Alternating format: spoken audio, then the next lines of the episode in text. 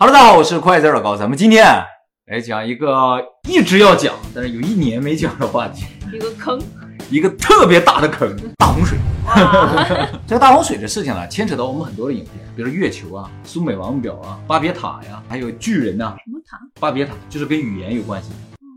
不记得了，完了还有火星男孩、亚特兰蒂斯啊，所以算是我们频道所有内容中的一个核心。大洪水这个事情呢，在世界各地的神话传说中都有记载。如果大洪水真的存在，就意味着神话就是历史。那么直到今天为止呢，大洪水是否存在啊，仍然在学术界有很大的争论啊。主要有两伙人在争论，一伙呢就是考古学家，考古学家呢普遍认为大洪水不存在，因为呢没有什么考古证据能证明大洪水的存在。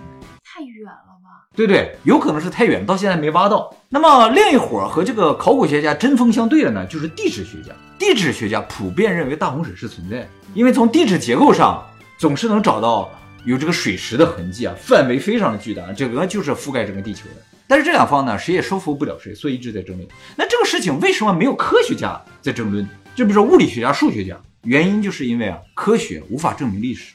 嗯，所以爱因斯坦呢，在这个方面是没有发言权啊。那么我们讨论大洪水是否存在这个问题的时候啊，就要首先先说一下，为什么有些人不相信大洪水存在？既然古代传说中都有了，那怎么就不信呢？其实不相信大洪水这个事儿啊，它是近些年的发生，是在十八世纪末的时候，有个叫詹姆斯·赫顿的律师，就写了一些关于地质方面的书，其中呢，他就提到了一个定律，他说以前地球上发生的事儿都能够用现在地球上正在发生的事儿来解释，意思也就是说，如果现在地球上没有发生的事情，以前地球上也没有发生，现在地球上没有发生过全球范围的大洪水，那以前就没有发生过。这个观点明显感觉就是个错误的观点，但是呢，这偏偏一个错误的观点呢，得到了很多人的支持。因为啊，在十八世纪末的时候，人们开始反教廷，就是很多人想脱离教廷，把科学与神学隔离开。那么，怎么才能把神学和科学分开呢？就是否定神学。达尔文就是这伙人的后裔，所以他推出了这个进化论。哎，就说人其实不是由神创造的。而是由猴子进化过来，这就加剧了教廷与这个科学之间的斗争。那么，对于我们现代人来说，神创论也好，进化论也好，你觉得哪个更容易被接受呢？我肯定不是进化来的。反正不管哪个了，这个我觉得很多五岁能抬头的观众已经注意到一点，这两个理论之间有一个很大很大的分歧点。这个进化论啊，就说地球在四十多亿年前就已经产生生物，然后两点五亿年前有了恐龙。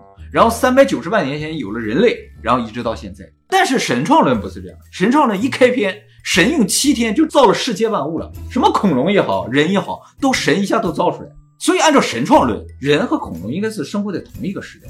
那么究竟恐龙和人有没有在一个时代生存过呢？从目前的考古的这个化石上来说的话，应该是没有的。因为啊，恐龙呢都在我们所谓的这个二点五亿年前或者六千五百万年前的地层里面，而人。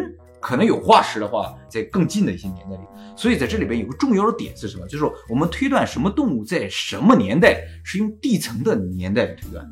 这个地层的年龄是怎么知道二点五亿年？它是用一种叫做放射性定年法的方式测出来的。但是呢，这个放射性定年法是个非常不准确的。好，大家记住这个点，一会儿我们还会提到这个问题啊。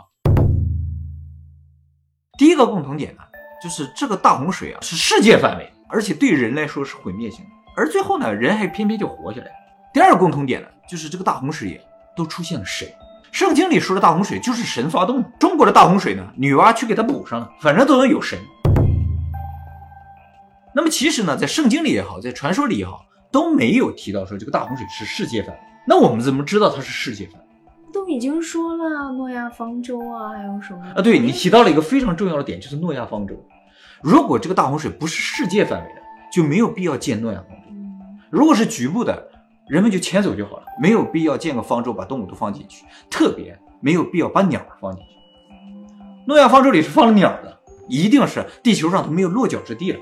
而且呢，对这个圣经是有描述的，就说水已经没过了整个地球上最高的山，在喜马拉雅山珠穆朗玛峰的山顶附近是有发现贝壳化石。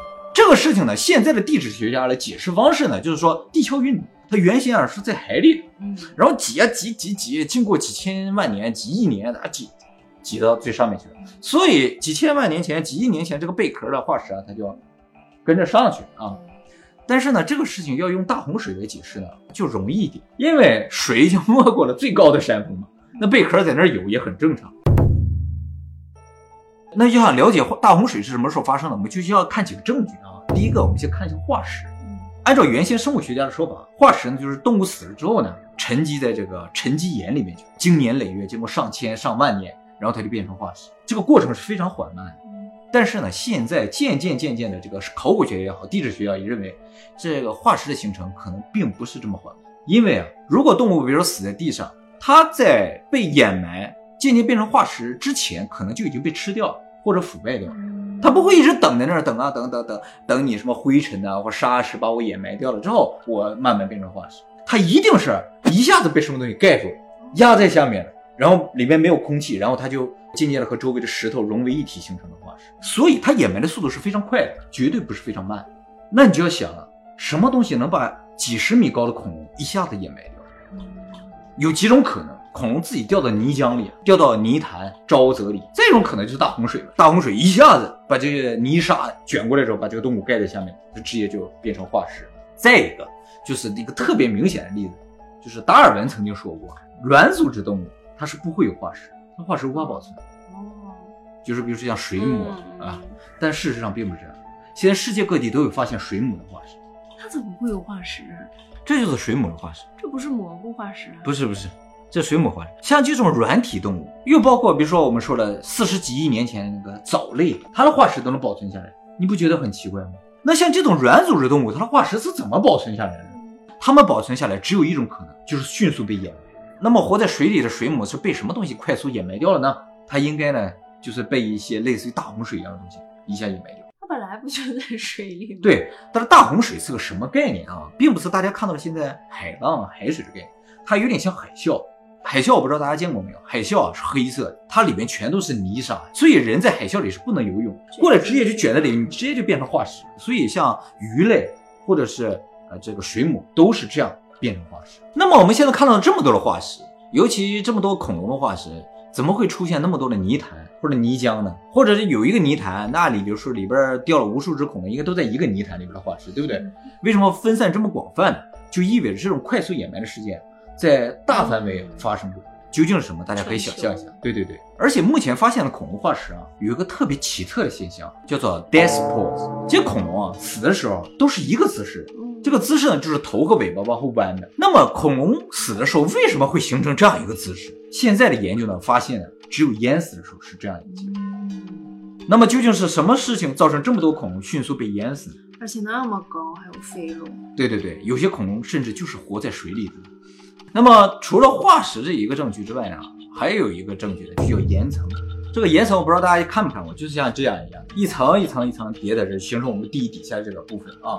这一层一层是怎么形成的？就是按照原先的想法，就是比如说灰尘啊、沙石啊，一点点堆积在地面上，经年累月吧，反正上千万年的可能性都是有的，然后形成这么一层岩石。反正要形成地球现在这么深的岩石的话，那怎么得个几十亿年？但是啊，后来地质学家发现了一个事情。就是他们发现啊，比如说把这个层去掉之后啊，在这个岩层上有足迹，有脚印儿。什么意思？哎，这个脚印儿呢，有可能是一些动物的脚印儿，有可能甚至是恐龙的脚印儿。这脚印儿啊是很难保存的。你比如说你在这个泥上踩了个脚印儿，那可能因为下雨啊，或者风吹啊，很快它就要变平了，就没有了。那么为什么岩层上面会留有脚印儿呢？就说明这层上啪一下迅速盖上去。它不是慢慢慢慢经年累月又风吹日晒之后慢慢慢慢这么盖上去，而且啊，他们发现这些动物的足迹啊，全美国的这个就岩层上有动物足迹的这个足迹啊，都朝一个方向。哦，就说明啊，他们在逃跑。什么东西在追赶这些动物？他们都朝一个方向在走。海啸啊！后来科学家又发现，在个火山口附近啊，火山一旦发生爆发了之后呢，就喷出大量的泥沙和岩浆啊。这个泥沙和岩浆就会在周围迅速形成一个岩层，岩层可能五六米高，而这一层可能是一天形成。也就是说，岩层的形成啊，真的不像我们想的那么慢，而是很快。一旦有什么事情，就五六米哗就盖上去。那么，如果岩层真的形成了这么快的话，那问题就出现，就是我们现在看来地球啊，比如说几十米厚这个岩层啊，原先推测的几千万年形成，有可能就几年就形成。那我们整个地球的这个历史。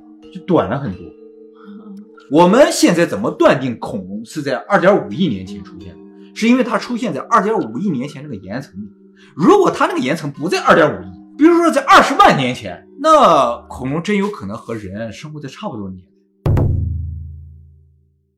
我们上期视频有提到说，仙女星人说原先最早来到地球的叫什么蜥蜴人，这个恐龙啊，它有可能就是蜥蜴人。